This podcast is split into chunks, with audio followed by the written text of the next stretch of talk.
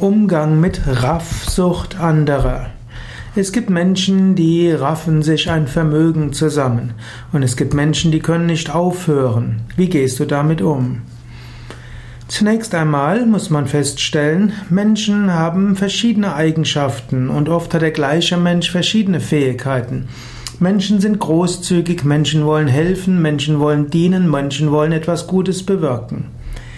Menschen wollen aber auch etwas für sich haben. Und manchmal, und das ist vielleicht eine unterbewusste Motivation, denken Menschen, damit ich langfristig etwas äh, geben kann, muss ich jetzt auch dafür sorgen, dass ich es künftig tun kann. Und dann gibt es irgendwo im Hirn das sogenannte Belohnungssystem und das gibt dem Menschen einen Kick, wenn er irgendwo erfolgreich war und erfolgreich etwas zusammengerafft hat, dann kann er nicht, nicht mehr aufhören und es geht immer weiter. Es gibt äh, bestimmte Phasen der Gesellschaft, wo die Raffsucht besonders große Blüten treibt. Meistens immer dann im Krieg oder im Nachkriegszeit oder auch in einer Wirtschaftsdepression oder nach einer Wirtschaftsdepression oder auch immer dann, wenn es große wirtschaftliche Verwerfungen gibt.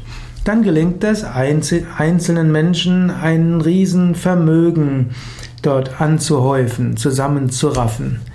In normalen Zeiten, dort schauen alle danach, dass es gerecht zugeht. Aber in außergewöhnlichen Zeiten, da treibt die Raffsucht besondere Blüten.